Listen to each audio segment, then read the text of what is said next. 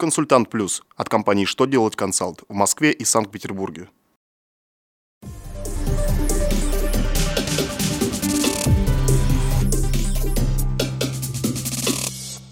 Добрый день! Для вас работает служба информации телеканала «Что делать ТВ» в студии Ольга Тихонова.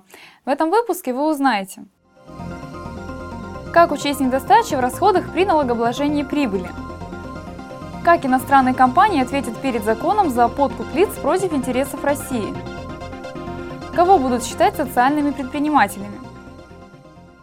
Итак, о самом главном по порядку – В своем очередном письме Минфин напомнил, что при налогообложении прибыли, недостаче или порче при хранении и транспортировке материально-производственных запасов могут быть учтены в составе материальных расходов в пределах норм естественной убыли, а сверхнормативные потери в составе материальных расходов не учитываются. В то же время, если недостачи обнаружены в производстве, на складе и на предприятиях торговли, такие убытки можно учесть в составе внереализационных расходов, но при условии отсутствия виновных лиц. Причем факт отсутствия виновных лиц должен быть документально подтвержден уполномоченным органом органам государственной власти. Правительственная комиссия по законопроектной деятельности одобрила проект о введении социальной ответственности иностранных юридических лиц за подкуп. Законодатели предлагают внести в административный кодекс поправки, которые развяжут руки российскому правосудию в наказании иностранных юридических лиц за совершение подкупа за пределами России. Речь идет о правонарушениях, направленных против интересов Российской Федерации. В документе говорится, что нести ответственность за это перед Российской Федерацией придется тем компаниям, которые не были привлечены к уголовной или административной ответственности в иностранном государстве.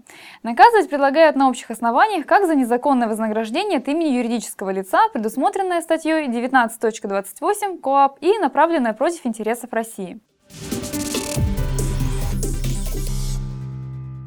Сенаторы Людмила Бокова и Галина Карелова с депутатом Госдумы Рафаэлем Марданшиным разработали законопроект о формировании основы государственной поддержки социального предпринимательства. Они предлагают законодательно урегулировать деятельность социальных предпринимателей и установить соответствующее правовое обеспечение.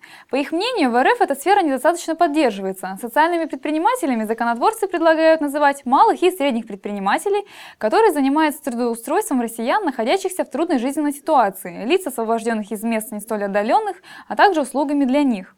Перечни видов социально ориентированной предпринимательской деятельности будут устанавливать региональные власти. Они же смогут и вводить специальные меры государственной поддержки. На этом у меня вся информация. Благодарю вас за внимание и до новых встреч!